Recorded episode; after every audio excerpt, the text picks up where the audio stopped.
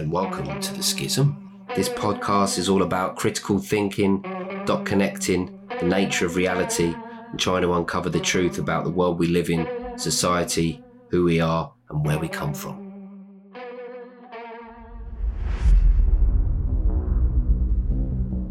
Hello and welcome to another episode of The Schism. Today I'm joined by my co-host Adam. Welcome back everyone. And we're going to continue our breakdown behind the new Matrix Resurrections movie. Yeah, we're going to pick up from where we left off in our previous episode, The Red Pill. This time around we're going full blue pill. Yeah, we're going to look a little bit more into the Resurrections films. Warning, spoiler alert! Yeah, there's going to be some serious spoilers, just like in the previous episode. We're going to pick the movie to bits, to be fair. So yeah, if you haven't seen it, fast forward now.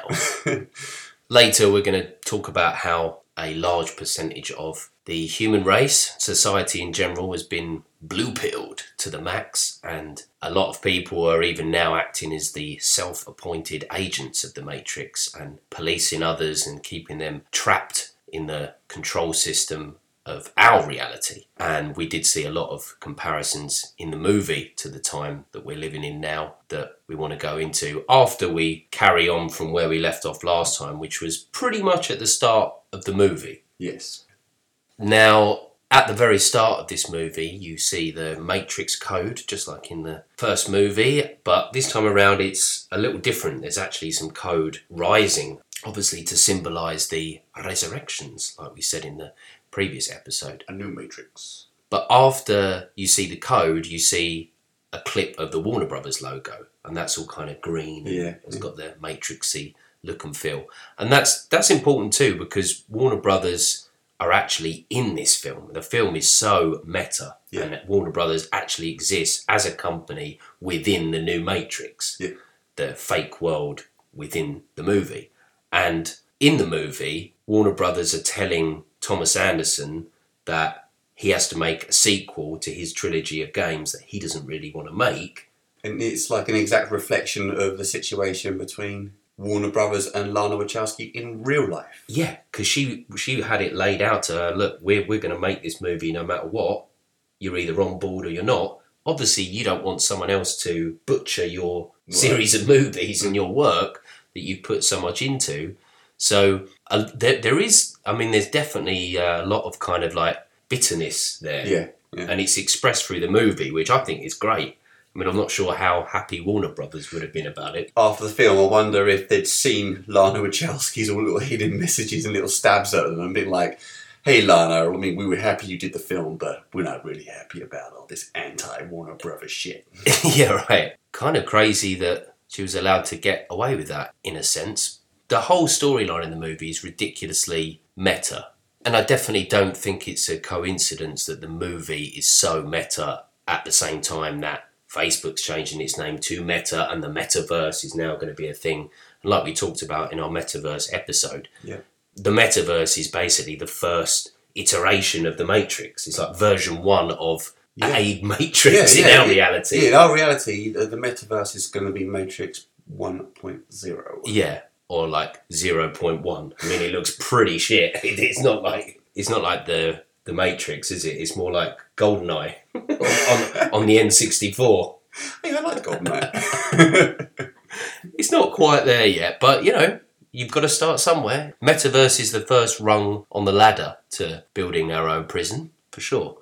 So everything about this new movie is like a mirror of the first movie. And the very first Matrix movie even starts exactly the same as this movie. It starts with like a voiceover from the crew of a ship. In the original movie, it's the Nebuchadnezzar. In this one, it's Bugs on her ship. And then Bugs says, this is old code, but it feels familiar, talking about Neo's game. Then obviously Morpheus, who's an agent now, approaches in exactly the same way as Smith did. He says the same line that Smith did, your men are already dead. So there's so many similarities. Apparently, if you go through the two movies, like when Neo's having the fight with Smith, it's exactly the same point in the new movie as it is in the previous, like when he's fighting him and bashing all the walls apart and stuff. And there's quite a few moments like that within the movie. It's like dead on the same time. The same type of thing is happening. So this isn't just like a reboot. This is like this is considered. It's supposed to be so meta that it's like a distorted mirror of the first. They played off this idea. It's really a social commentary on reboots and reboot culture in general, and this kind of obsession that we have with nostalgia that's kind of taken over cinema and kind of completely like drained cinema on the whole of new exciting ideas and new titles. They just regurgitate the same stuff out over and over again. Yeah. And they obviously think, well, people will lap it up, but it's really soulless and it kind of leaves you feeling like just empty, doesn't it? It's a social commentary on like the state of Hollywood cinema and franchises that just go on and on forever. Like, you know, some things are just completely, like the memory of them just seems like it's been raped and just dragged through the mud. I remember South Park done this whole thing like George Lucas like raping Star Wars or whatever. Yeah, when they kept bringing up the new trilogies and they just wanted them to leave it be. Yeah, but the studios bank on our nostalgia and familiarity as a guaranteed money earner at the box office. So rather than coming up with new titles, you know, they don't want to take any risks. Even Morpheus in this new movie turns to Neo and says, nothing comforts anxiety like a little nostalgia. That was a good scene. And it reminds me of like the member berries from South Park. Remember? And they're always talking about like these memorable moments from the original Star Wars movies. Like, remember Chewbacca? Remember that? Like, and it's obviously a social commentary on the fact that the new Star Wars movies were totally terrible, but they were just playing on people's nostalgia. Yeah. Well, bear in mind also that trilogy, the original trilogy, was quite old. The very first Star Wars film came out in 1977, so when they come to do the second trilogy, good bit of time. Yeah. But enough for them to go, everyone still remembers and loves Star Wars. In that episode of South Park, the member berries suddenly kind of switch to like making these conservative and like racist comments. Like they're not just saying like, remember Star Wars? Like they're saying like, remember when marriage was only between a man and a woman? Remember when there weren't so many Mexicans? Remember Ronald Reagan? Remember? Like, and you're like, whoa.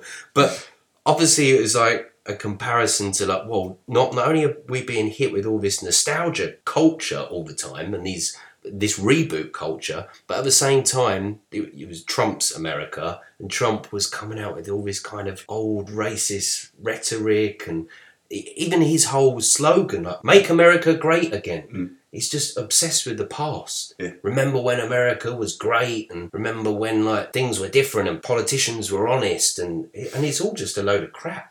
Because what you're really getting people to do is like remember a time that never was. Yeah. It's like looking back with rose-tinted glasses and saying, oh, yeah, things used to be so great or whatever. It's like, no. I remember, like, segregation was happening in America and how racist it was. And I think that's part of the blue pill experience. They try to remind them how great things were. And they're like, I don't know, we were still lynching black people in the 40s or something, you know, like. So I think that's part of the blue pill. Definitely, yeah. It's like blue pilling a nation to think that things were really good and we need to regress. We need to go back. It's like, we should just be moving forward. Yeah. Like, what is this obsession with going back all the time? Now, it must have been quite frustrating for the Wachowskis because they did make a lot of other cool movies like Cloud Atlas, Jupiter Ascending, like V for Vendetta, which is based on their screenplay. Great film. But obviously the demand for them to make more Matrix movies must have been massive, and that's what the fans want. Yeah.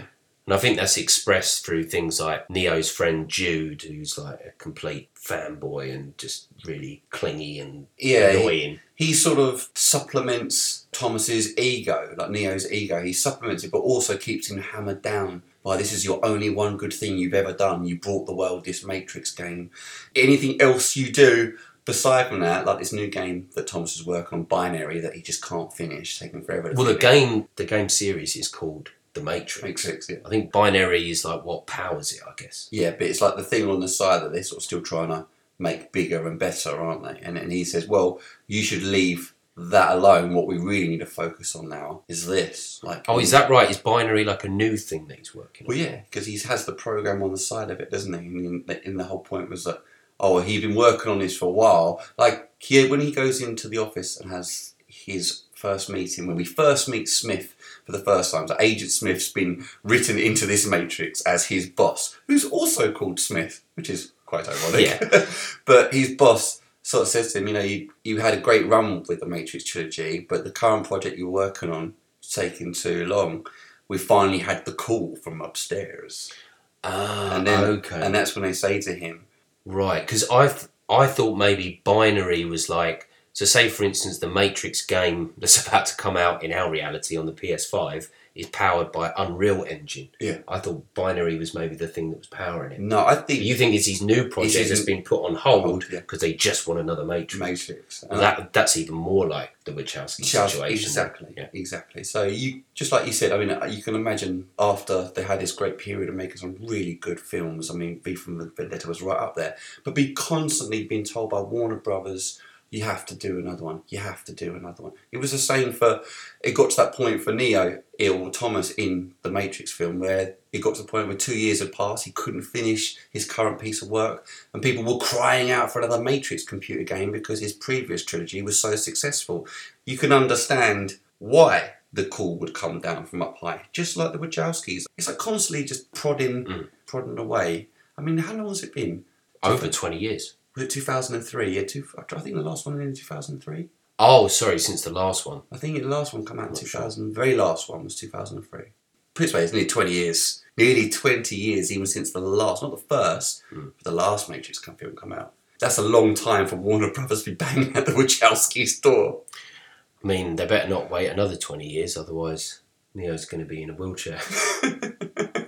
No, Bugs even says... there's a line where she says, the events in the Matrix are the same but different, which reminds me straight away of reboot culture. Also reminds me of the T-shirts in Thailand. Same but different. I've got one of those T-shirts. On the front, same, on the back, but different. And for anyone that doesn't know, that's where they sell all the knockoffs on the market stalls, and that's their like catchphrase. That's their selling. That's their selling. Same but different, because someone will be like, hang on, is that... Ralph Lauren, the horse looks a bit different. No, same, but different. Or it'd be like the other things. It'd be like you'd get a pair of sunglasses on a stall and they'd be like, instead of Ray-Bans, it'd be like Ray-Bens. Yeah, and you're like Ray-Bens. And you'd be like, no, same, but different. And that's become such a like piece of popular culture that now people are wearing T-shirts with same, but different written on it. And everyone there knows. If you know, you know. If you know, you know. But, that kind of reminds me of reboot culture. Oh, it's the same, but it's a little different. It's turtles, but now they're all CGI. You know, it's, as the Gnostics would say, a bad copy. It's kind of funny. It's like the original Matrix started with talking about simulation theory and us living in a matrix of lies. And then this one, Matrix Resurrections, is a social commentary on reboot culture. But what is reboot culture? It's like a bad copy. Yeah. Like a worse simulation of what came before.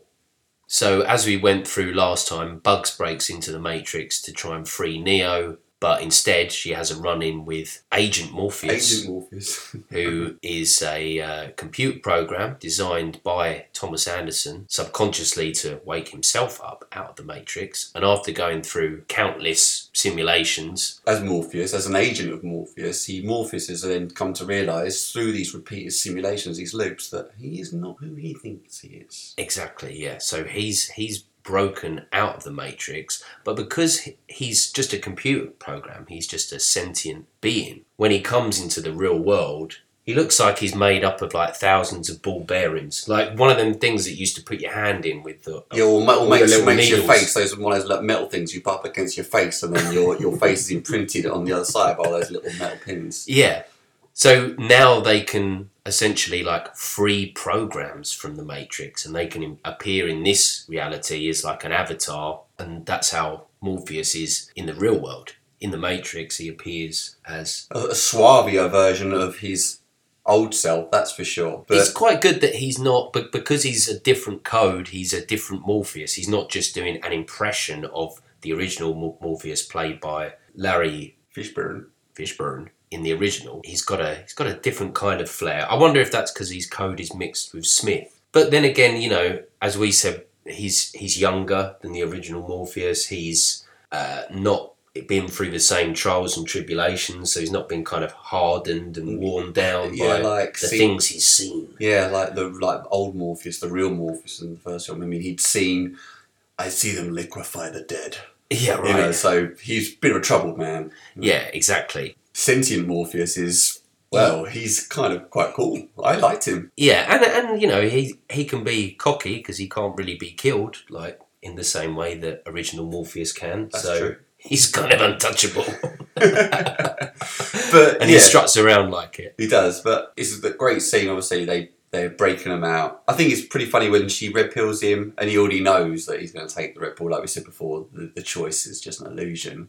I love the first scene that actually bringing in after what I argue was a great opener for a film. A little bit of a shoot scene, storytelling, give you a bit of the backstory as well. And then just bang, straight in. Keanu is in the analyst's office. The first scene you see Neo in, Thomas Anson, is in a psychiatrist's office. The analyst has got like the blue shades on, so you know he's trying to keep him locked in. It's his job to make Neo think that he's delusional and everything that he's seeing is like warped fantasies that comes from trauma of being so stressed and overworked. Yeah.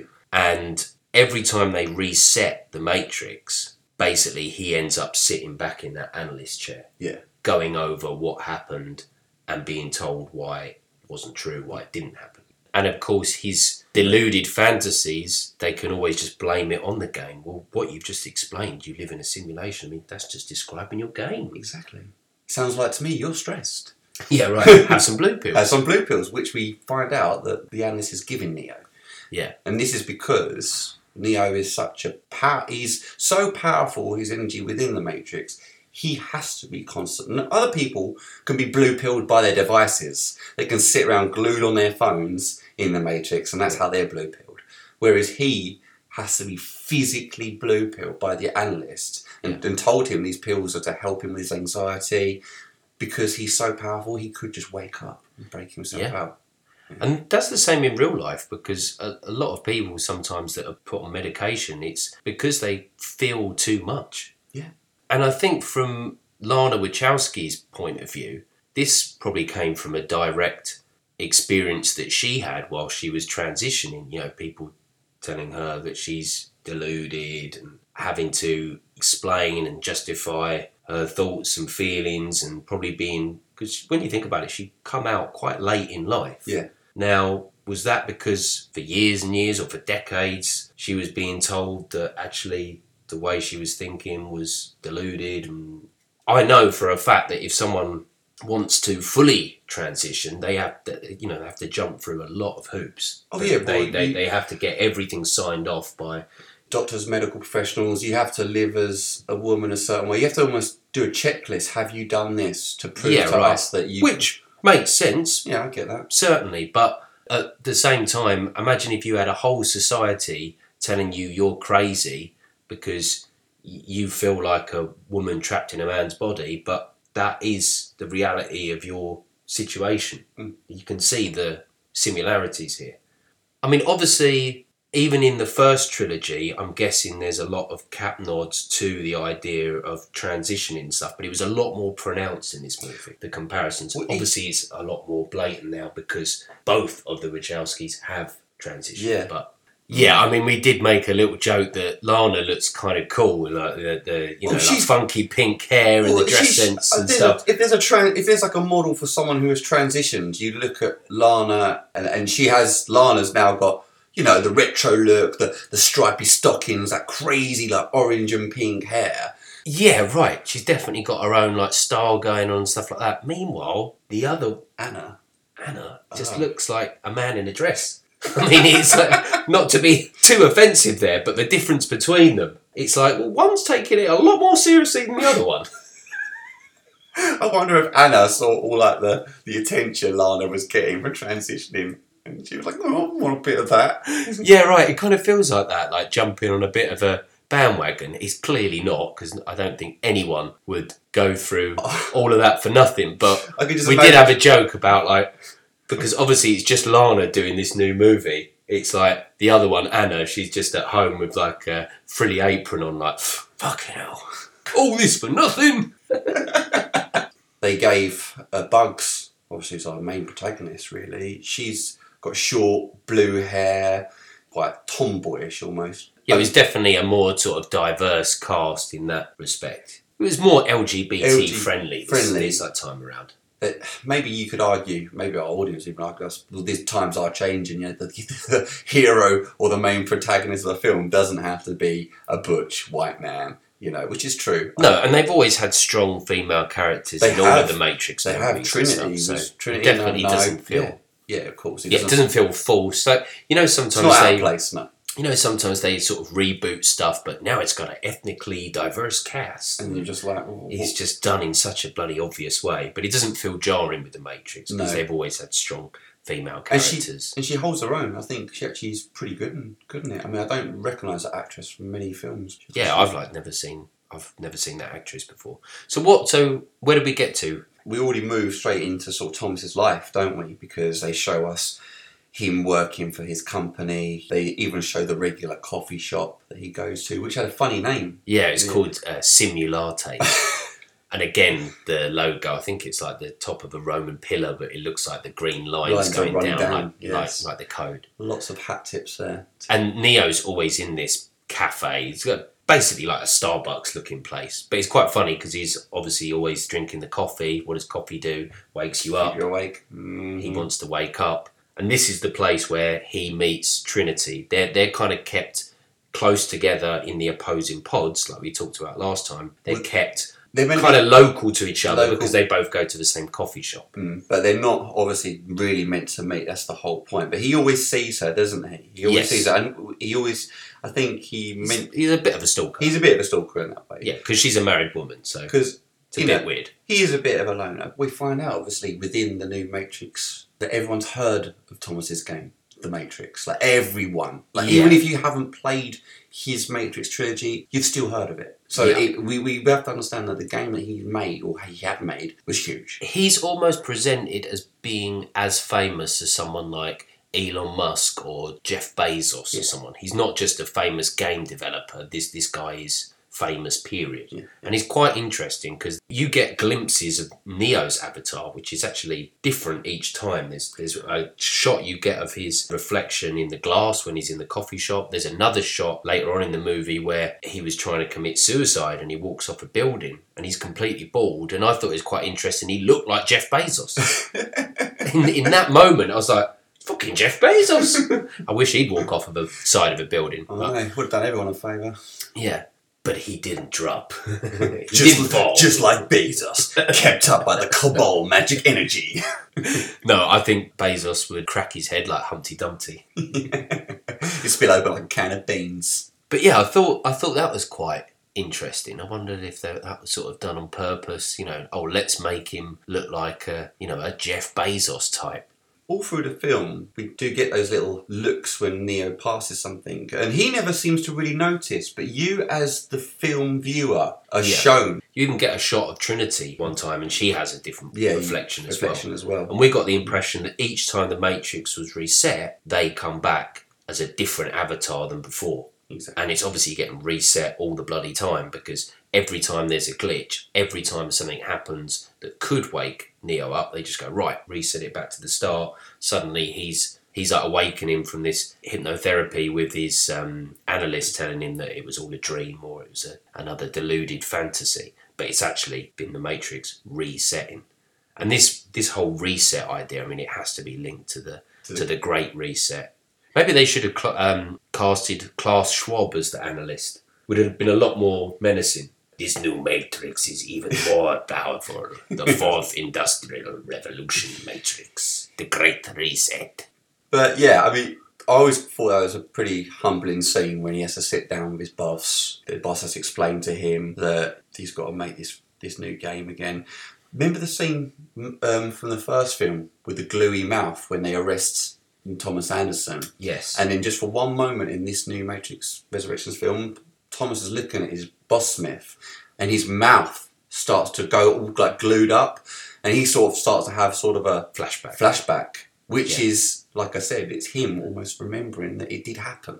Yeah, his boss Smith actually says a quote, doesn't he, before then, something along the lines of oh, you said when we had our first sit-down meeting, it had all the charm of a FBI interrogation. And then the movie kind of flashes back, doesn't it, to that moment where the matrix starts to crack and the mouth starts to be glued shut. But you get a few clues that this is Smith. Firstly, his name is Smith. Mm-hmm. They've, again, these designers of the Matrix have no imagination, just like the Archons, the rulers of our world, also have no bloody imagination at all.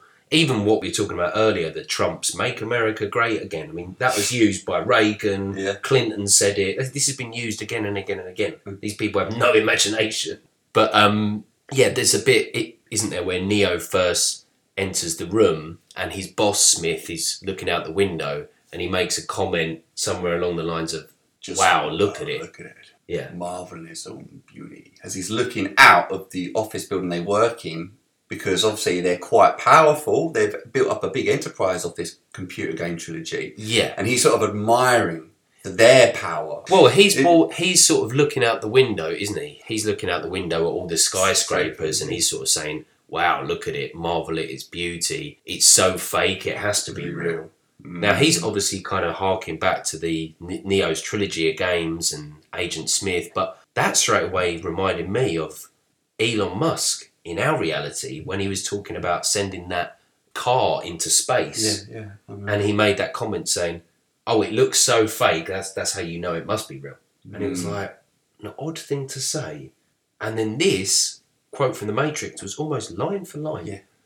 And we've spoken about the Taliban plane before, the fake inflatable aircraft. You know, that's like the same thing. It's so fake, it has to be real. Yeah. Well, newsflash, it's fake.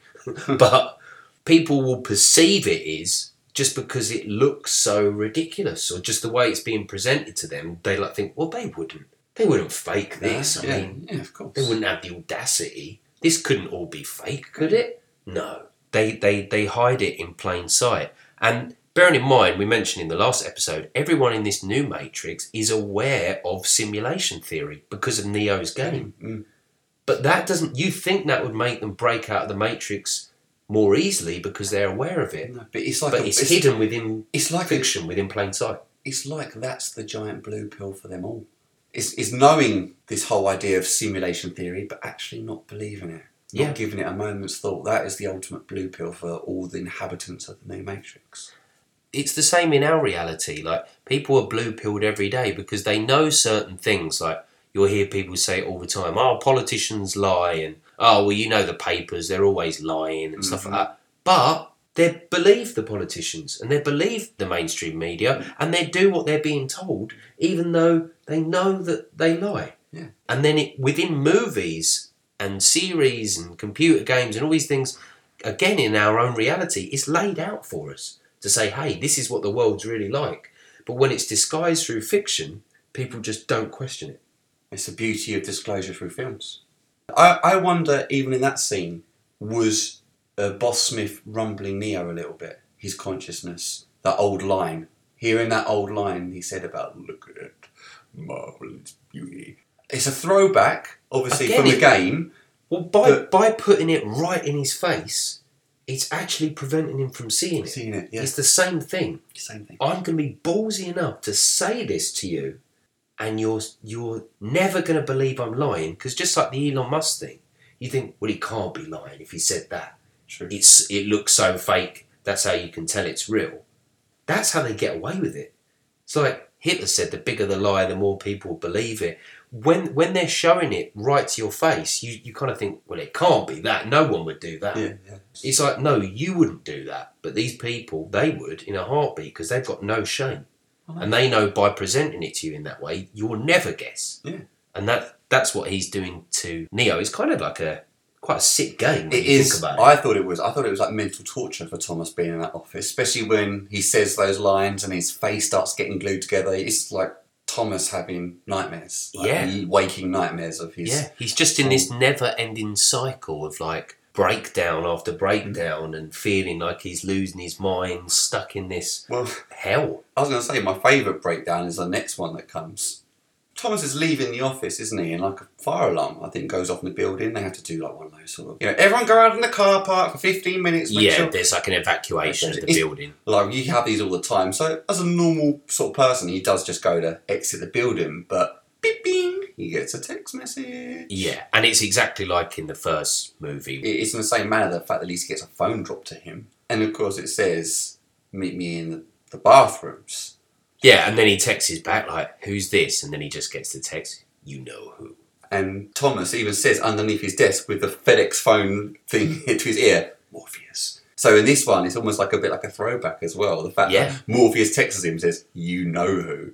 Oh, I mean, it's more than a throwback. It's, again, almost like an exact similar scene to the first movie at the same kind of time that it happens. Yeah, yeah. Obviously, in the first movie, he's got the cool flip phone. Remember, like the banana phone that shot out. Everyone wanted one of those after the first Matrix film, didn't they? I had one, but it didn't shoot out in the same way. I'm not sure if they made them, but my one didn't. You had to manually do it. It wasn't quite the same, but it was banana-shaped. It was curved. A banana-shaped thing that didn't shoot out at the right time. I don't know. Sounds a bit... Are you sure you're describing a telephone here from the 90s? Yeah, well, when you think about it, it being banana-shaped kind of made sense because your face is curved. Yeah. So it sat quite nicely on your face. Good point. It's sort of weird that they've never done that since with anything, made it curved. Nah. Everything's just straight. Straight, yeah. Just shows you the creativity of the classes that rule us. Yeah. He goes into the bathroom, and the first thing you're expecting is actually to see Morpheus, but he's not actually straight in the bathroom, is he? He's in a cubicle. This bit was really funny. Because Morpheus is obviously, he knows the story through the computer game of how the old Morpheus meets Neo and how he conducts himself, like in the room where he gives him the two pills.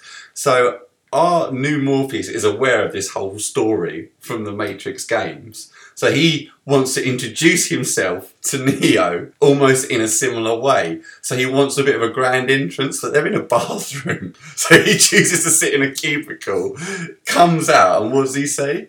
At last. Exactly the same thing that Morpheus says, but this time he's just like strutting out of a toilet. Really yellow, bright yellow, like goldy suit. You know, like a purple collared shirt on underneath. And then he immediately breaks character, like, at last. And then he said, sorry, wasn't sure about the callback. And again, it's so meta because he almost completely breaks character at that point and says, well, I thought I'd give it a go, you know, but we're in a bathroom stall. So, you know. And again, it's like, that's got to be a direct dig at reboot culture. It's like, yeah, we're going to give you the same line from a different Morpheus, but this time it's toilet. Yeah. He's literally in a toilet. He's walking out of a bloody cubicle. I like the way that sort of Morpheus is trying to explain to Neo who he is, and he's like, because he probably, from looking at Morpheus, I think Thomas probably has got an idea who he might be, and he sort of breaks in this whole, you know who I am. You built me. You left me in that loop of that modal that you created. And I kept going, like, repeating. Yeah, banging my head against the wall, wondering who I was. Because, of course, he created Morpheus as an agent, which is totally conflicted with his old code. So, in his head, it's like his computer game character has come alive, just walked out of a toilet cubicle after sending him a little text. And he's now telling him that he needs to take the red pill and exit the Matrix. And, like... Thomas, at this point, I thought it was brilliant. I mean, Keanu Reeves nails this. Actually starts to pretty much have a mental breakdown because he's like, you're not real. You're not real. And he's like, no, you created me. I am real. You created this whole experience for yourself. You created me so I could break you out again of the Matrix. Like, this is on you, Thomas. And then you've got the crew members, haven't you, like, saying to him, hey, look, we need to hurry up with this. They sort of come in the background, because now... they did it a few times in this film, right in the beginning scene when Bugs is looking in on the Matrix on the first scene, but she looks like she's actually in the Matrix. It's like a second wall. It's like a wall that splits them. So they look like they're physically in it. You're not sure if it's, like, just an artistic impression to sort of say to you, look, they are... kind of in this world or looking in on it, but they're not really there. That's right, yeah. But he's sort of getting Bugs' crew members are saying, like, come on, we've got to hurry up. He's got to take the red pill. He's got to stop his input-output code, like we know from the first films. Well, plus he says, do you know how hard it was to hack this mirror? Come on, the portal was only going to be open for a while longer. And at that moment, obviously, Morpheus points to the mirror in a bathroom, and Neo like doesn't want him to do it, and he hits the mirror and it ripples, and at that point of course Neo's like, he puts his hand through it, his hand right through it, yeah, and then Neo is like full, actually I could call him Thomas at this point, but he's like breaking down. He like at this point screams and runs out the bathroom because he can't believe the computer character that he thought was fake has actually come to life. Yeah. But then there's this mad shootout scene that follows. Loads of bad guys, like agents, all come through, obviously trying to get Morpheus, because they know Morpheus is going to try to break Neo out of the Matrix. This is all done, actually, by the Analysts guys. The Analysts actually sent in this swarm. And that's when, of course, when Smith now also wakes up. And reveals himself to Neo like, I am the embodiment of Agent Smith. I'm not just your boss. Yeah. I am the character in your computer game that, guess what, is actually your real life has been hidden from you. Yeah, so even Smith is kind of red-pilling Neo as well, Thomas. He's like saying, no, this was all true. Yeah, right. I was your mortal nemesis. So Smith has revealed himself to Thomas, and in the background, Morpheus is obviously trying to still get to Neo. But at that moment, the whole scene that you've watched, the fireworks, the guns, it's all just gone. That's the first time in the film but we realised that there is a resetting ability. And that sort of thing might have happened many times before when there's been a complete glitch out, everything's come tumbling down, it's all been revealed to him, but then this time around they can just click the reset button, he's back in the analyst chair, mm-hmm. and it was all a dream, effectively. Yeah. But, you know, he does eventually break out of the Matrix. I mean, Bugs actually manages to catch up with him again when he's about to top himself. You know, he's actually about to throw himself off the rooftop because after what he's just experienced, he can't deal with that from what the analyst has told him in his office. He actually thinks he is going mental. So Neo tries to kill himself, but this time Bugs is there and manages to stop him, and this time she does red-pill him. So kind of like at that point, we're already aware that now he's going to be waking up somewhere, and you know we had all that great scene when we see our new Neo wake up again in another pod. Oh God, that horrific whole nightmare again. Except this time it's a bit different. He's an isolated pod, and they break him out, and as he's sort of being carried away by one of their machines, like that they're actually working with, as like a sentient that's like helping them. He gets carried over Trinity, doesn't he? Yeah. And she's in a opposing pod that is kept at enough of a distance away that it harnesses their energy, the energy they have when they're close together, yeah. but it's not too close that it causes a catastrophic event within the Matrix. Yeah. So he sees Trinity, doesn't he? And as he passes over her, she kind of, like her eyes flutter and her hand moves slightly. So just Neo's presence there of being like carried over her kind of even wakes her up slightly. A little bit, yeah. Yeah. You wonder if that had a ripple effect in the reality of the Matrix as well, because she kind of starts to awaken a little bit from that point onwards. Well, because he's been removed. Because because the analysis tells us. So there's an imbalance now. You know, yeah, he tells us the whole point of having them both in the Matrix. Yeah, it's the balance, it's the duality of it. On the craft, he then gets taken to what he thinks is going to be Zion, mm-hmm. but it's actually not. It's a new city called Io. Yeah. And like we explained in the previous episode, Zion has fallen, mm-hmm. but now there's a new city, new and improved. Yeah. And this time it's been made by the machines and people in collaboration. And it's a much more sophisticated city. They've even kind of made a sky which looks more like the type of sky that we're used to now. It's still like a bit of a thundercloudy mess, but it's not this kind of hellish dark sky that's like in the first movie, and they can grow their own food there. It's like a completely different kind of setup, isn't it? It's a much more like sophisticated, progressive city than Zion was. And he quickly meets Niobe from the first movie, who's now an old lady. She's old. And they always do this in movies, don't they? They take the original actor and put the old people makeup on them. It never looks good. The Eddie Murphy style. It never looks believable, does it? You're like, oh, that's a young person with old makeup. Well, you know what the funny thing is? It never looks good. We know what Jada Pinkett Smith looks like in real life. But even them making her look like an old lady made me go, she wouldn't look like that when she was old. Pinkett Smith now? I don't think so. They did it in Prometheus as well. Yeah, they did. Remember, it was like, oh man, but you could just tell it was like, yeah, with the makeup and would you call it prosthetics? I guess so. But it never looks real because they can never really move their face. No. So they're like completely expressionless. Every time I think, just get an old person. Just get someone who's old that kind of looks a bit like what person would look like when they were that age. Actually, maybe it helped Niobe's new character, just quite steely and a bit more emotionally withdrawn than she was as the younger version of us, 60 years ago during the events of the first trilogy.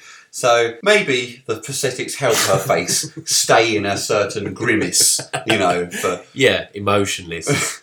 It always jars at me that when I see it in movies. They love doing it. They do it all the bloody time. Why didn't, say in Prometheus, get Anthony Hopkins to play the fucking guy or something. Do you know what I mean? Get a really good actor that's quite old rather than just putting prosthetics on him. Because, let's face it, how someone looks when they're bloody 80 or whatever compared to... They might as well be a different person. Might as well be. Sometimes you look at a photo that your granddad's showing you or something, you're like, that's you! When you were 20, bloody hell. You wouldn't know. They've already looked like a different fucking person. But yeah, she kind of like sits down with Neo, doesn't she? And there's a great line from General Niobe where she says, "Have you missed this? Listen." And she just pauses and she said, "You forget how quiet it is here and how much noise the Matrix pumps into your head." Yeah. And that's so true with our reality as well. When you go to the countryside or out for a walk or something and you're just away from all the bullshit, you've got your phone turned off or whatever else, that's the only sort of time that you get this quiet and this solace or whatever. In real life, it's just like a 24 bombardment consistently. If you live in a city, you've got traffic, everything around you is constantly pumping some sort of decibel into your eardrum. Well, you've got that type of noise, but then you've also got this static white noise of just media bombardment and social media and your phone going off. And that's a different kind of noise, isn't it? That's like a brain fog. Mm. You can't even think straight. But I thought that was a really poignant bit in the film. When she said that, there was something about that really, really hit home. I mean, I know Russell Brand has got a podcast called Above the Noise. Yeah. And that's obviously what he's talking about. It's his like meditation one. What is meditation? He's trying to get you to that point beyond the Matrix where you can actually sit in quiet reflection and have this kind of...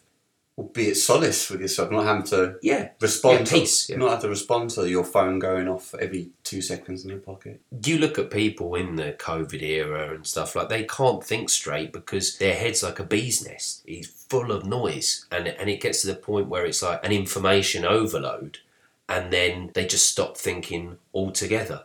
It's almost like when a computer crashes when you give it too many commands at once. The sea of information. The sea of noise that's pumped into them every day just makes them so overwhelmed that they just go, oh, whatever, you just tell me what to think. I think I'd argue, just like in the Matrix Resurrections film, possibly the Matrix we live in, these are the blue pills that we've been given. All this static white noise, all these constant advertisements, these sides you've been told to choose when you don't even know what's going on. This is our blue pill experience. This is the stuff we've been constantly fed to distract us, to keep us away from waking up. The noise, as Niobe would say. You have to be against Trump. You have to be for the COVID agenda. And if you don't get jabbed, you're a bad person. If you don't wear a mask, you're a bad person. And now what's the latest thing? Oh, if you don't stand with Ukraine, you're a bad person. It's like you're constantly being told what side to take, who to love, who to hate. You can't, like we said this in the previous episode, you can't now even say, I don't have an opinion or just leave me alone. Yeah. You have to pick a side. Oh, yeah. Even saying, leave me out of it. Well, that's racist or that... Or don't you care? You don't want to be involved. Like, what, you don't care about that? Yeah, you have to have an opinion. It's difficult to rise above the noise, isn't it? Because you're forced into getting involved in it. You can't even just say, leave me out of it. Leave me alone. It's another way of, like, them stopping your red pilling experience of staying on the fence and trying to take a levelled opinion on everything. For them to just try to blue pill you into taking a side. Once you just do that, then you've given it up already, haven't you? If you've just basically not even thought about it and just gone along with someone else, that's not your opinion, is it? That's someone else's. So Niobe kind of brings Neo up to speed on what's happened, and she tells him that there's been an unprecedented time of peace, almost 60 years, but then a new power rose within the machine world and things changed. We know that that new power was the Analyst and the new Matrix, but by the sounds of it, not a lot of people leave this new Matrix, that not a lot of people are freed because it is this 2.0 version. It is, you know, more perfected and honed, and they've kind of almost given up on that by the sounds of it, or she certainly has, Niobe. And she tells him about the machine civil war that happened. Which we've said before, you know, that how some of the sentients grew a conscience. They didn't want to be plugging humans in, harvesting their energy. They empathise with the humans' plight and they kind of join forces. But then Niobe has a lot of contempt in her voice when she talks about Zion. And she kind of refers to Zion being in a matrix of its own, and they were stuck in the past, stuck in war, and they couldn't get on board with this idea of joining forces with the machines. Again, it kind of reminds me of Elon Musk when he's talking about we have two choices. We either merge with machines or it's us versus them. He never gives you a third choice. So we can put the brakes on. We've got Neuralink on one hand or Terminator 2 Judgment Day on the other. Which do you want? I think he actually says the genie's out of the bottle and this is the way we're heading. These are the only choices available to us. Obviously, in the Matrix, joining forces with the machines, the sentience, in the end was the best thing to do. In our reality, the AI would be controlled by the cabal, by the powers that be that already exist, who we know don't have our best interests at heart. Exactly. But when someone like Elon Musk is talking about it in our reality, it's like everything would be controlled by them. Everything would be controlled from a central point. And you look at how things like social media and people addicted to tech is affecting people's mental health now. If they were just plugged right into the mains, forget it. And independent thought, well, that would go out the window because you just be controlling what people think, but they'd be in your head. The Matrix is that, isn't it? It's your body on the outside in the real world and your mind being lost into oblivion in a fake reality world. Yeah. So Neo tells Niobe that he saw Trinity's pod when he was being rescued, and therefore he knows that she's still trapped in the Matrix and he wants to go back and save her. Yeah. Niobe knows that even Neo breaking out is going to be trouble. If he goes back in to save Trinity, he could risk everything, including war on Io, which she's not prepared to take that chance again. And she says, I don't want the same thing to happen to Io that happened in Zion, which is definitely telling you that Zion did fall and it was destroyed. But like in all movies, if you don't see it, can you say for certainty? But they showed a very short scene of her taking around them. What is it, like a memorial sort of cave? Yeah, right. And she just got a big statue of Morpheus, and this was like meant to be candles. Yeah. This is meant to be the scene where we're to assume that Zion has been destroyed. And she locks Neo up in a tower, and then Neo pretty much escapes straight away, which you kind of get the impression that she sort of knew that that was going to happen anyway, and she's almost like slightly relieved or something that it has happened. But Neo flies off. They go back to the two secret pods and put Neo back into the Matrix to go and wake Trinity up. Now, Trinity, as we discussed earlier, she's kind of trapped in the Matrix in a different kind of way. She's not a workaholic like Neo. She's just busy, busy, busy with two kids and a demanding husband and doesn't really get any time to even think about breaking out. So, yeah, she's almost going to be like a harder nut to crack. And they even say to Neo whilst he's on the spaceship, like, what if she doesn't want to break out? Yeah. What if she likes her life here? Because Neo didn't have a family. No. So all he was walking away from was his job, his career, which he didn't really like anyway. Yeah, whereas she's got a husband, she's got kids. Is she really going to walk away from that? He doesn't know. And Neo kind of says, well, she believed in me. She always believed that I was the one. So now maybe it's my turn to believe in her. And again, from Lana Wachowski's point of view, I kind of wondered, you know, if she's sort of seeing almost herself as like two people, like the person that she was before and the person that she is now. Like she's almost like Neo and Trinity. And then she's kind of saying like the person who I was before like needs to believe in this new version of me, Lana, because this version is who I really am, my authentic self. And it's kind of like believing in your authentic self enough to make that transition. But obviously in the movie, it's symbolised as Neo and Trinity, duality, masculine and feminine. And we've learnt that actually Neo doesn't work without Trinity and vice versa. But in this film, it's almost like the roles reverse, like Trinity is the one. Yeah, she's the one, yeah. When Neo goes back into the Matrix, he goes to her place of work and she works at a bike shop. Yeah, which is funny because Keanu Reeves in real life owns a bike shop. Oh, I didn't know that. Yeah, he's mad on bikes. Yeah, right. Well, she's mad on bikes in the film. Obviously, she rides a motorbike in the other Matrix film, so she's still kind of like this badass deep down. Yeah.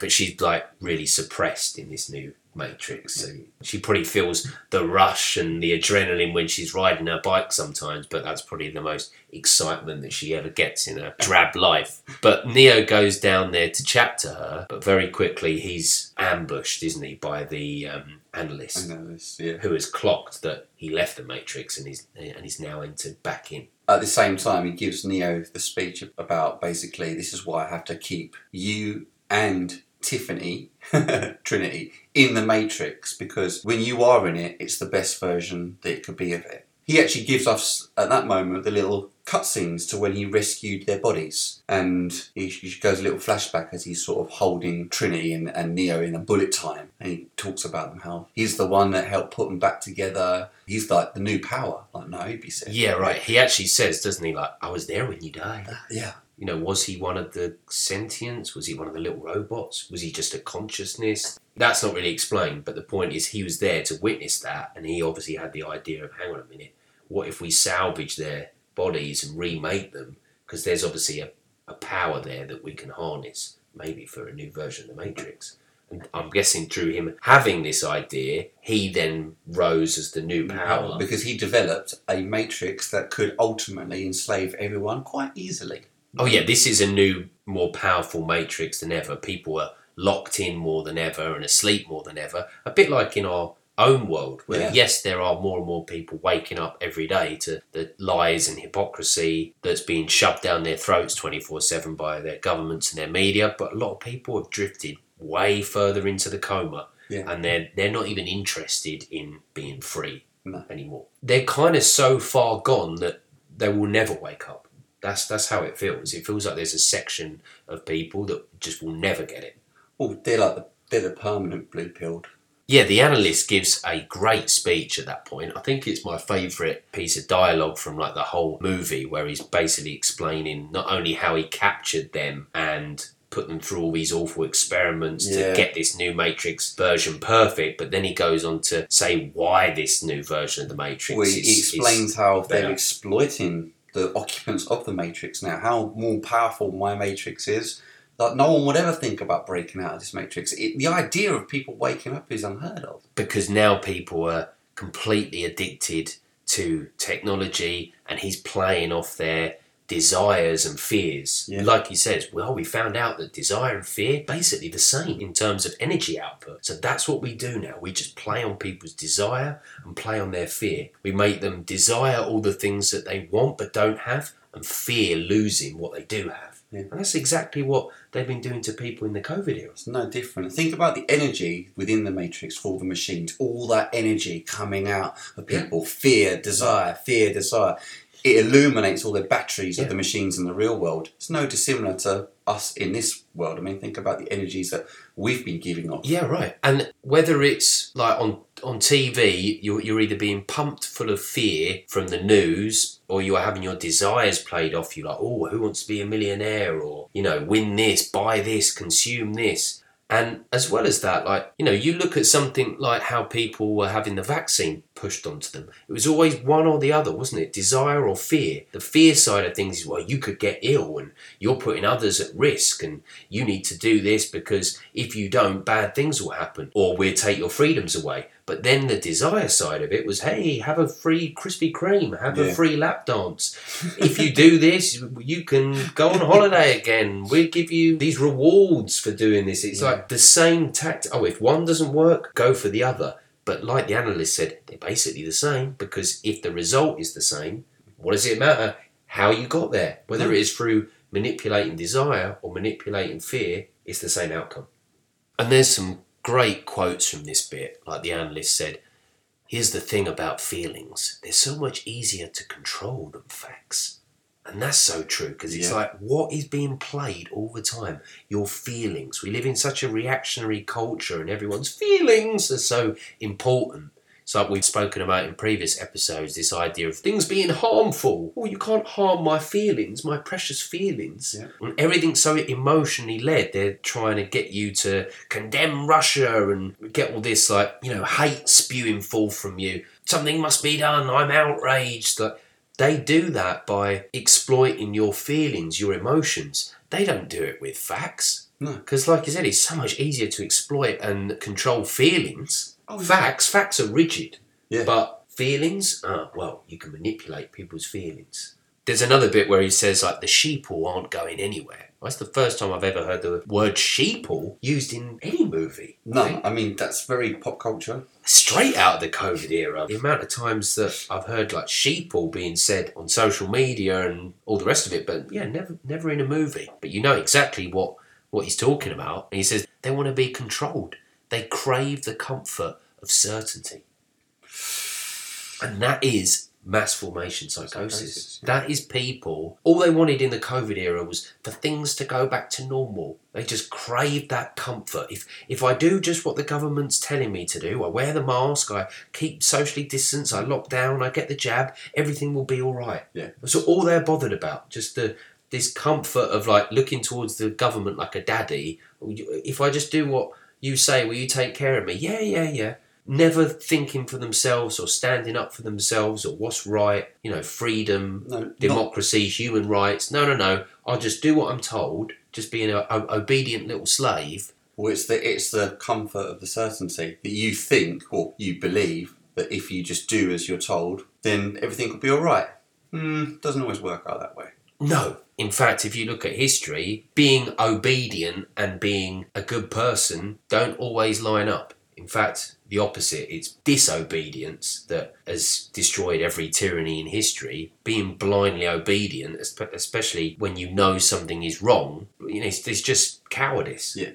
Yeah, so to go back to the bike shop for a second, the analyst says, I was there when you died. And then he goes on to say, I said to myself, here is the anomaly of anomalies. What an extraordinary opportunity. First, I had to convince the suits to let me rebuild the two of you, which I thought was kind of amusing. The suits. I mean, the way he talks about the machine empire is just like a corporation. I can imagine they actually were wearing sort of black suits around a table. Analyst, what have you got for us today? Well, sirs, I'm thinking about rebuilding the Matrix. Yeah, right. And then he goes on to say, resurrecting you both was crazy expensive, like renovating a house. Took twice as long, cost twice as much.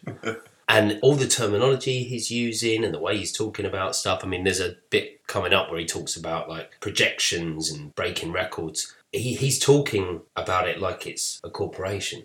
I definitely think it says something about not just the machine world in the Matrix movies, but our own world. Our own world, just like the movie, the network states, is just a college of corporations. It's essentially just a corporation. Yeah, so he goes on to say, I thought you'd be happy to be alive again. So wrong. Did you know hope and despair are nearly identical in code? This is what we talked about earlier. We worked for years trying to activate your source code. I was about to give up when I realised, Trinity, it was never just you alone. Neither of you is of any particular value. Like acids and bases, you're dangerous when mixed together. Every sim where you two bonded, let's just say bad things happened. Now my predecessor loved precision. His matrix was all fussy facts and equations. He hated the human mind, so he never bothered to realise that you don't give a shit about facts. It's all about fiction. The only world that matters is the one in here, pointing to his head. And you people believe the craziest shit. Why? What validates and makes your fictions real? Feelings. Well, you could kind of say the whole pandemic is based just on feelings. Yeah, everything is trying to get to your feelings that save the NHS because we know you feel strongly about the NHS. Save old people. We know you care about old people. It's the same with climate change. You know, like, save the planet. Do the right thing. They're trying to play off people's feelings the whole time, not with facts. They're going straight for the guilt, for the shame. Yeah. Religion works the same way. Like, dogmatic religions use exactly the same tactics. It's either guilt or shame or, like the analyst says, fear and desire. He then goes on to say, you ever wonder why you have nightmares? Why your own brain tortures you? It's actually us maximising your output. Turns out in my matrix, the worse we treat you, the more we manipulate you, the more energy you produce. It's nuts. I've been setting productivity records every year since I took over. Again, talking about it like a corporation. And the best part, zero resistance. People stay in their pods happier than pigs in shit. The key to it all, you and her, talking about Neo and Trinity, quietly yearning for what you don't have while dreading losing what you do.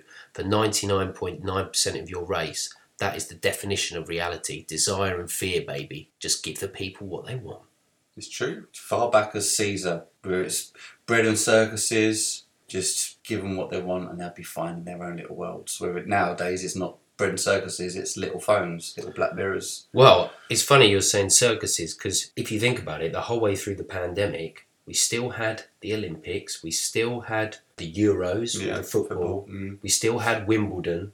I mean, that was all going on. It was a deadly pandemic, apparently, but they still gave everyone the games. The games, of course. Yeah, which really, going back to the film Contagion, for example, I don't think they were planning their Wimbledon picnics in Contagion. When you watch these things as well, so many people didn't have masks on. It was like, the ball girls and the ball boys had masks on. The people playing didn't. And most people in the crowds didn't. No, I know. It was just always like the slaves. Yeah. That's what it felt like. The drums. Or you saw like all the world leaders and people like the Queen at things like COP26, and none of them were wearing masks, but all the servers were wearing masks. Yeah, and there was so many of them things that you kept seeing that were just so unsettling. Or like Bill Gates getting out of the limo, or the people opening the doors, they've got masks on. And the people at the front desk of the hotel greeting him in, they've got masks on, but he hasn't. It's just bizarre. Ridiculous. And anyone that can't see the hypocrisy there, I mean, wow. You're living in the Matrix. So there was one part that we did actually overlook a little bit, and that was when Neo initially comes back into the Matrix and they have that small factory fight. Those old programmed goons that are like samurai relics. They had the fight with Neo and his team off his ship. And it's the first time in the film that we've seen anything of the second film pop up, which is we see the Merovingian appears. Right, yeah. I mean, this scene... It was mental. It was so crowbarred. Yeah, I mean, the fighting wasn't necessarily that good. We even said it possibly didn't even need to be in the film. It was almost like they put it in the movie just to have just at least a cap nod to the second film and a major character in it. Because like we've said earlier, the second movie was just not good. It's the worst out of all of them. And yeah, this was just like, oh, better put the old Merovingian in there. Yeah, yeah. And he looked like a complete tramp, like the Hobo King. And then his goons, like you say, they look like DIY samurais or like the Zoolander derelict campaign. Like they were like warrior hobos dancing around the place. It's like, what is going on here? And whilst this fight's going on, the Merovingian is going crazy in the background, just ranting off. You can barely catch what he's saying. Some of it's in French as well. Because if you remember, in The Matrix 2, he was this very suave French diplomat kind of looking guy. But in this film, like you said, he's like a long-haired, moth-eaten looking hobo. Yeah. He looks like the kind of homeless person that's in like Home Alone movies. Classic New York hobo. Like nowhere makes homeless people quite like America. No. He had definitely the sense of the woman that had all the pigeons on her head about him. Yeah, and he's just ranting off, going crazy. A lot of it you can't even understand, but we've got a few bits marked down here. He says, "We had grace, we had style, we had conversation, not this beep boop boop boop," pretends he's on an iPhone. "We had art, films, books, they were all better. Originality mattered. You gave us face sucker suck and cockney climate wiki piss and shit." You know, face sucker suck, obviously talking about Mark Zuckerberg and Facebook. Oh yeah. And climate wiki piss and shit. What, as in the stuff about human caused climate change and the sort of information that's on Wiki is actually a load of shit. And then he kind of ends with saying, "This is not over yet, our sequel franchise spin-off." Which I thought was funny. But this whole like, art films, books were all better. They were. Yes. Let's face it. Yeah. And similar to what we've talked about within reboot culture and stuff like that, you get this impression of that they can't even make art like that anymore. No. Where they've run out of ideas. Originality is in short supply. It's hard to not feel like that sometimes, especially in something like Hollywood, for example. Well, see, even as simple as your Apple phone. I mean, you got your Apple phone 6, your Apple phone 7, your Apple phone 8.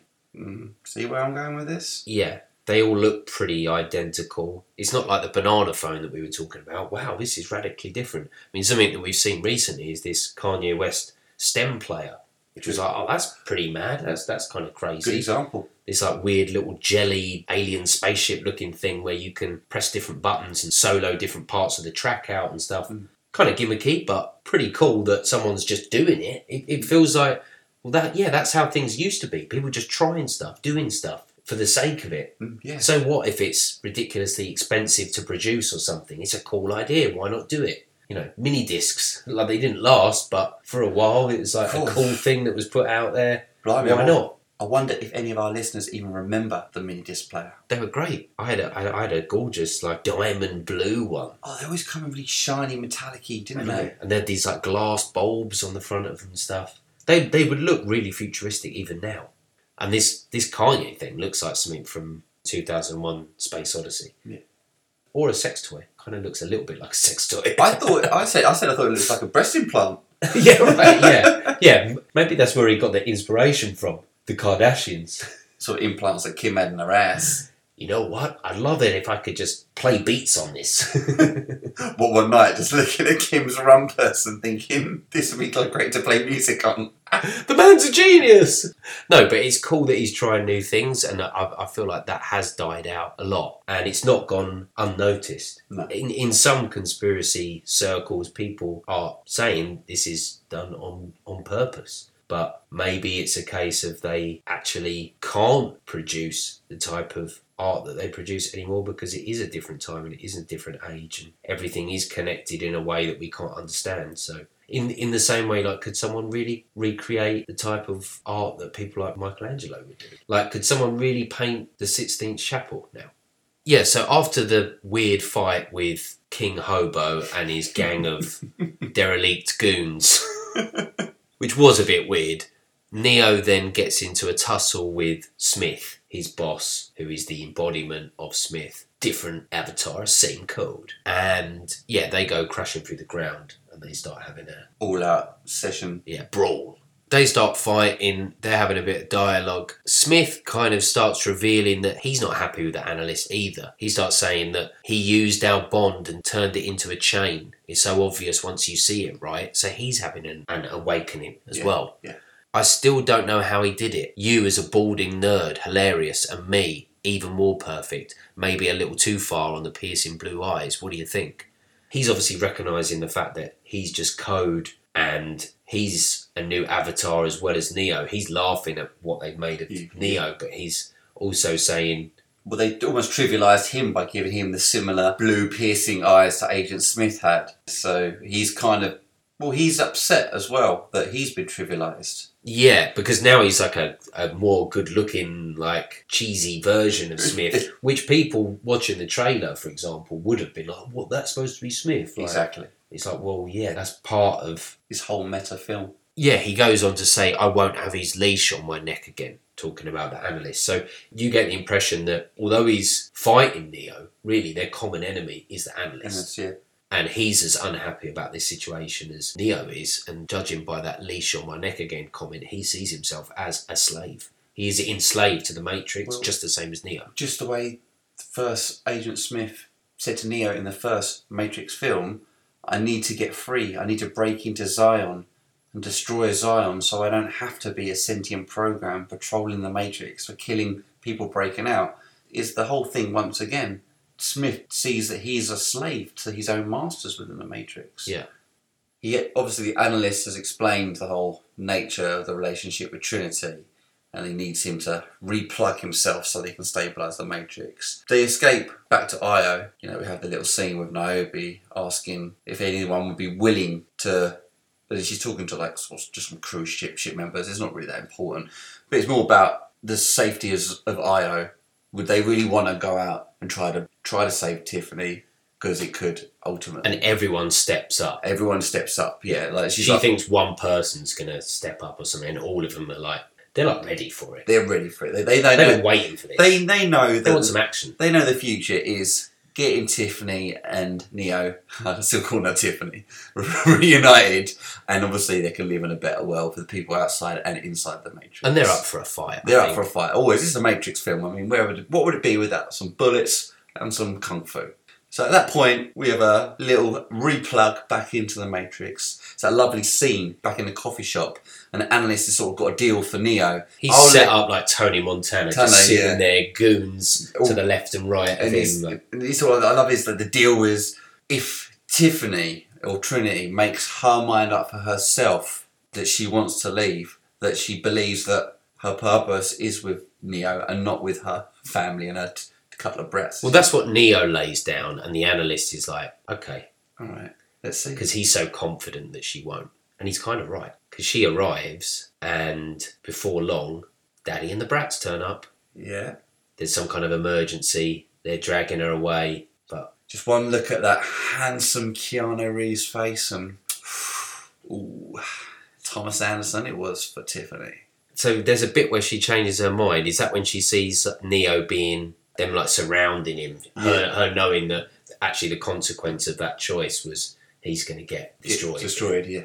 And then suddenly she grabs her husband's hand and says something along the lines of like, it's not Tiffany, it's Trinity, you know. And then nearly 2 hours into the movie, suddenly we've got Trinity finally. Finally awakens. I mean, I can imagine a lot of people were disappointed with that. We'd seen so much of that in all the other movies. Yeah, it's like, well, I was happy to wait for that. Well, it's like role reversal, you know. She had the front seat all the time, Trinity, being in all the fight scenes, all the bullet scenes, and in this film, you know, she's just got two little brats. But yeah, she like starts like kicking some arse, and they go hell for leather. Hell for leather, yeah. In the coffee shop, and then quickly escape on some bikes. Yeah. Well, on a bike. In fact, just before they left the coffee shop after fighting with the analysts sort of goon squad, and they got all their fellow captains around them sort of fighting them as well. Smith reappears, doesn't he, in front of the analysts saying, look, unfortunately, I would love to sort of team up and with you and try to destroy Neo, but you're a bigger problem to me than Neo. And at that moment, he just disappears into a patron in the shop, doesn't he?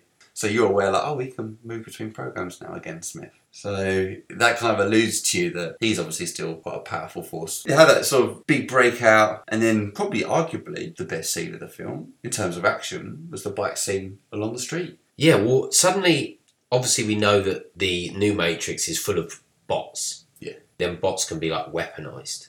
Mm-hmm. So all the NPCs are suddenly, like, it's almost like a zombie army because they're not like running, are they? They're like coming at Neo and Trinity. She comes along on the bike and it's like harp on kind of thing. Yeah. And they're zooming down the highway and this like army of bots are like chasing them down the road. But then they also start flying out of the buildings and crashing through all the windows. Yeah, that was a great scene. And there's a line like he's turning butts into bombs. It's so like kamikaze bomber, like terrorist bomber. It's really reminiscent of 9/11 as well, where people were jumping out of the buildings. Out of the towers, yeah. Mm. You know, the classic shot of the falling man. The falling man. It's like the hangman tarot. And the fact that these people are being weaponized, so they are themselves like bombs. I mean, it's just like terrorist bombers. It was just kind of letting you know, like, hey, at any point, we can weaponize all these bots, all these programmed people. It's kind of what we've seen happen in the COVID era and the era that we're in now is the population being weaponized against itself, people policing people. Yeah. And it's like a switch has been turned on, 5G maybe. No. And suddenly people are grassing up their neighbours and they're having a go at people for not wearing a mask or obeying the rules. Like they've become these agents of the Matrix. They become weaponized. Mm. And obviously it was, well... Hello, Akbar! Mashanda Taka! I mean, that was the first thing that came to my mind. I was like, oh my God. This is like Osama bin Laden if he'd really got his act together. So after our epic motorcycle chase scene all through the streets, being chased by hordes of NPC zombies, I think we'll just call them those, they end up in that big apartment building and have that great scene at the top when Neo's got the helicopters on him, and then they got to make the leap of faith. But it's more not a leap of faith for Neo, it's more for Trinity as a symbology to understand that the Matrix is fake. Whereas, you know, Neo has to be already aware that the Matrix is fake because he's trying to wake Trinity up. So that's quite symbolic, the jump they make. But before we get into that, we actually watched the stunt, didn't we? The making of. The making of that. Now, they actually done that roof jump.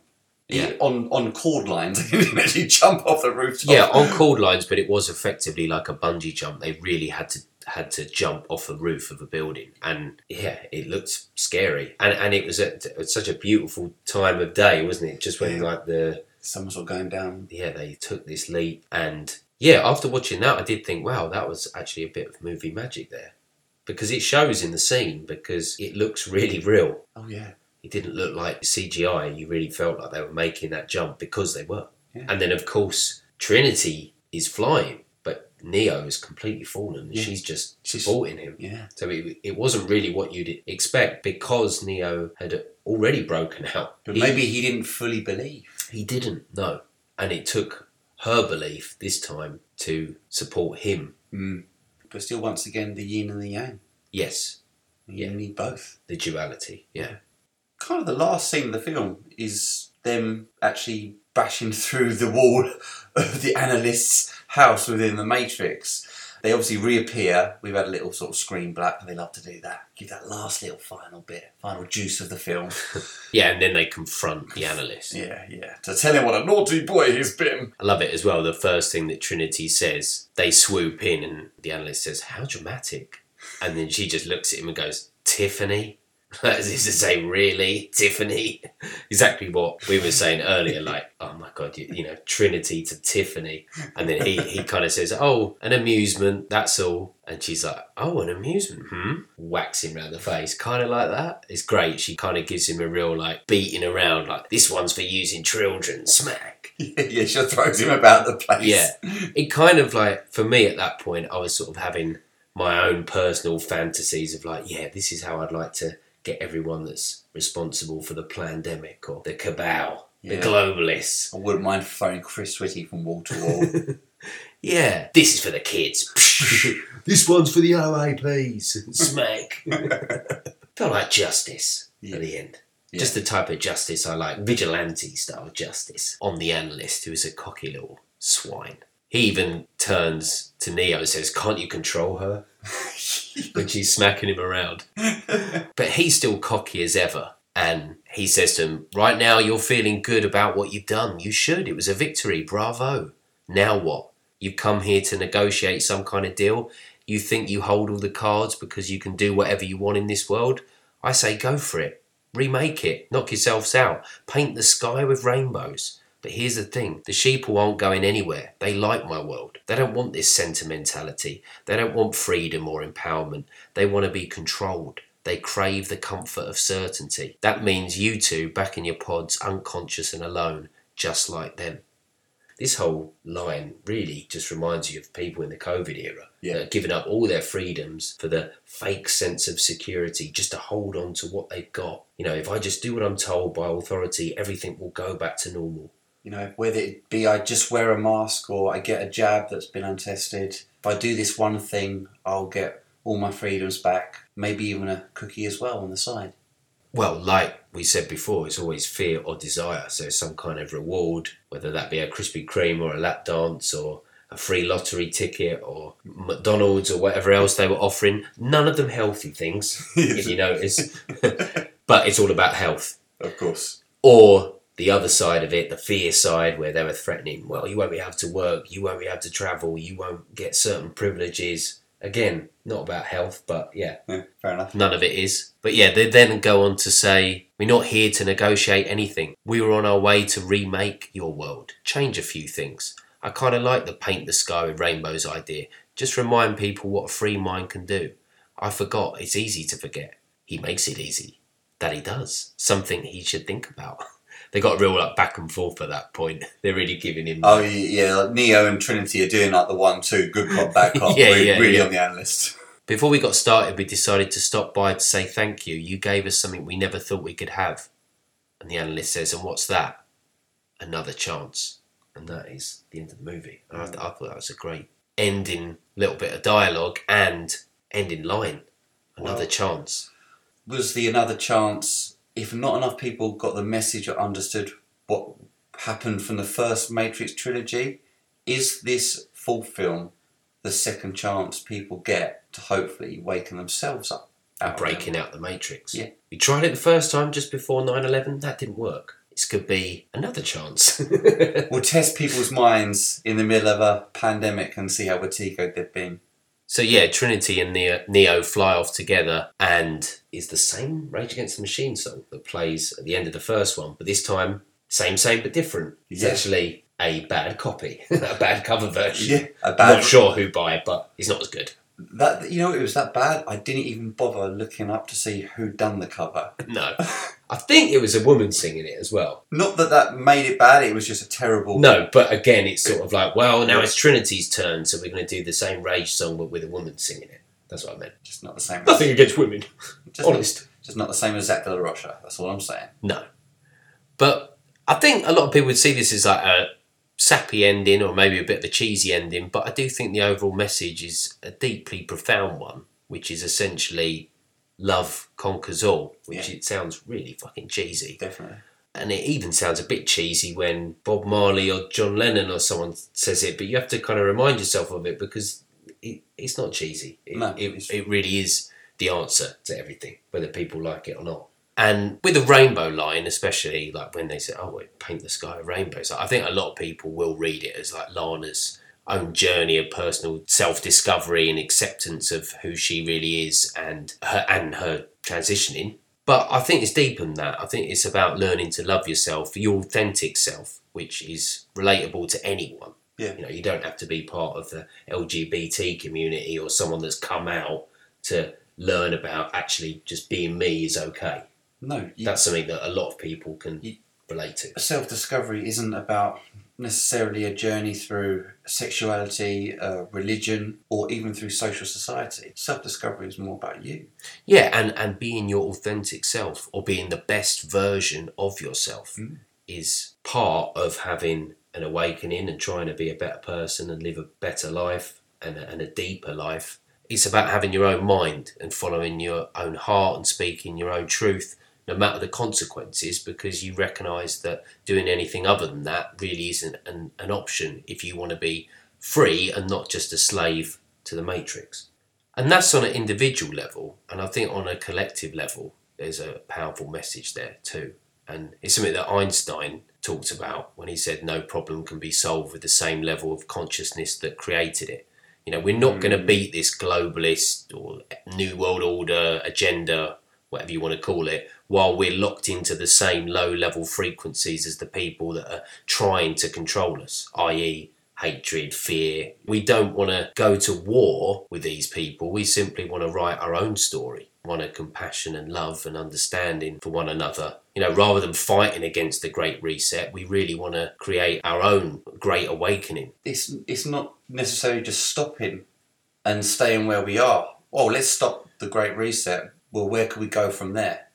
Why do we just have to stop it? We could go completely the other way. That's what they don't want us to do.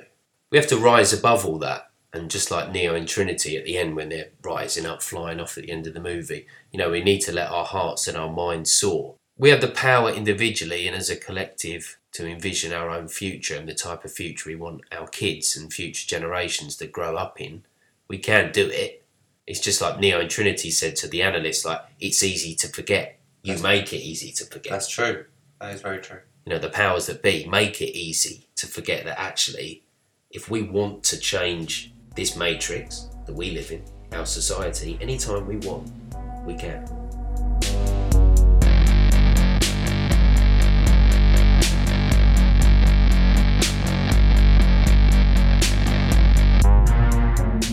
hope you enjoyed that episode of The Schism.